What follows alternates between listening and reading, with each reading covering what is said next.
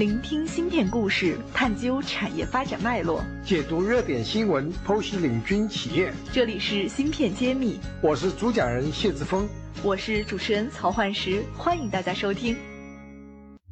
欢迎大家收听芯片揭秘，我是主持人焕石，我是主讲人谢志峰。今天和大家聊一个我们都很熟悉的企业了，尤其是收听我们芯片揭秘的朋友都很熟悉的企业——台积电。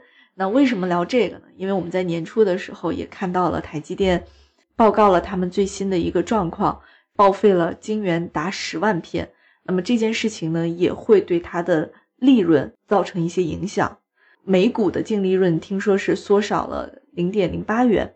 那么我们想说这件事情为什么会发生？而且好像我们栏目前段时间也说过台积电的一些问题，那看来好像这个问题还是最近频频上榜哈。我也想请院长来给我们解读一下台积电这家企业最近怎么了？为什么这个案例这个报废的事件也会发生？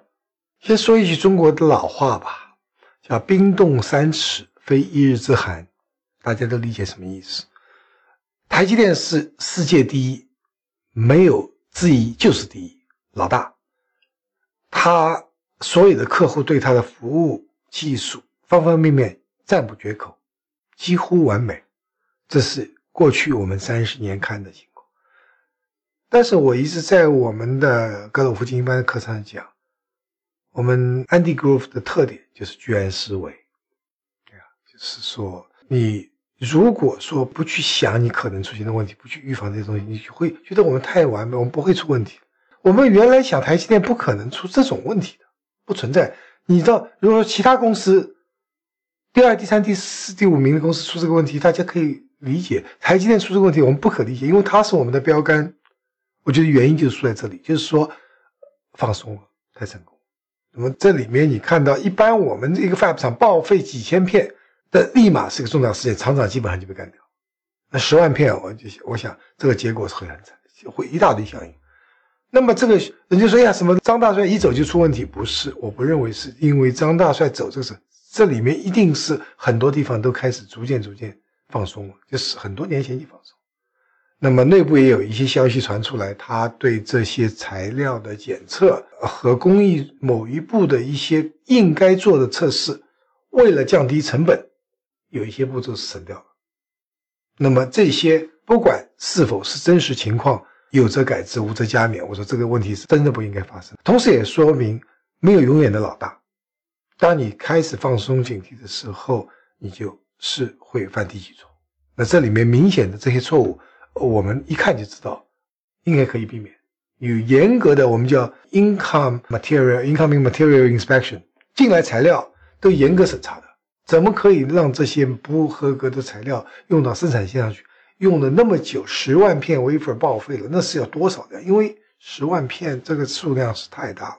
那我们就是说，对大家是个借鉴。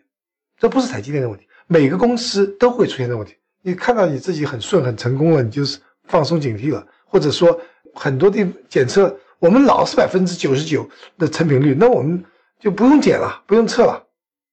但是往往说你放射时候出现问题的时候是这种连锁效应。芯片揭秘栏目组现将每期音频整理成文字，并在公众号发布。想获取文字版内容，请关注公众号“茄子会”，更多精彩等着你。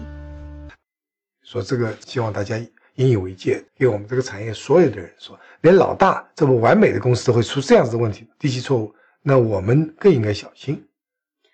是啊，因为。这个过程中，我想也是很多公司受了影响，比如说像英伟达、海思、赛灵思，他们基本上它的出货都会受这个十万片的报废的一个影响。对啊，这个是我们做一个估计吧，就是说十万片 wafer 每一片，我就打个粗的估计，就是两千块美金吧，那吧，这样这个数字，那就是两亿美金。两亿美金只是台积电的出货的。那你到每个客户端造成的损失巨大，因为客户还有附加值，还有你供不上货，客户客户的客户的影响，这整个全球产业链会受到一个牵连。那么这个损损失会需要一段时间才能恢复过来。当然，其他的台积电的财务报表、股票的影响，我们也会看到。对，它是一个上游的环节中的一环，对，牵动了全球电子产业的生态链。嗯 我们一直也去年就在说当特来了，就是淡季来了。那现在来看，台积电又有点雪上加霜的味道。所以大家都很关注，就是都很都希望他们尽快能够改正，我我下面不会再犯这样子的低级错误。哦，我说两千块是说的是低了，它是五千五百块。然后这里我也发现有有一个比较有意思的点啊，就我自己观察到的，就是本来呢，他可以说把部分受影响的晶圆可以重新曝光之后再交给客户，那这种做法，它可能它的损失量就不会超过两万片。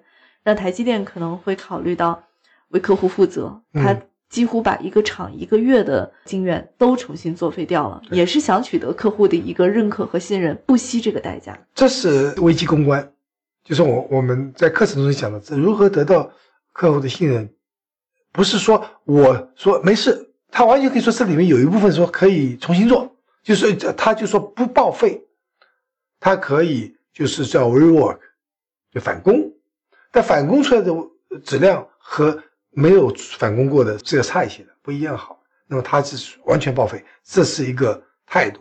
我记得原来我讲过，Intel 曾经说浮点运算芯片出问题，Intel 再三跟客户说没问题，你可以用，没问题的，我们这种这种情况不会发生的。他说的是事实，他也没有骗人，但是客户就是不买账，不舒服，你给我东西就是有问题，所以英特尔最后说全部回收换新的。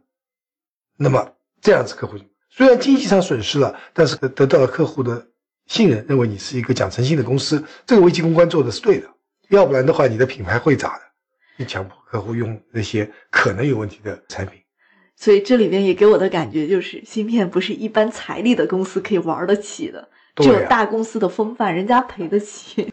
这是个非非常恐怖的一件事情。发生这种事情，这个连锁反应，我们每一个人在不同的岗位中，可以从中学到很多东西。所以，我们如果国产的刚刚很小的新公司，如果在品质本来技术就不是特别领先，品质还不可控的时候，如果出现这种重大的问题，哪怕他知道要采取公关危机，但是可能他也会担心会导致公司现金流崩溃。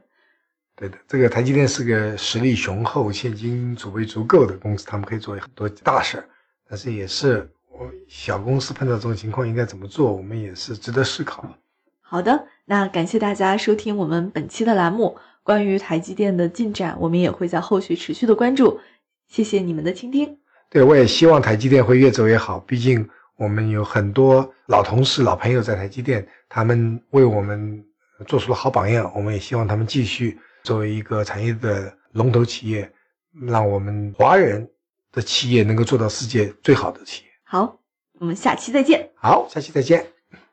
感谢大家收听《芯片揭秘》，更多精彩内容请关注公众号“茄子会”。我是谢志峰，我在芯片揭秘等着你。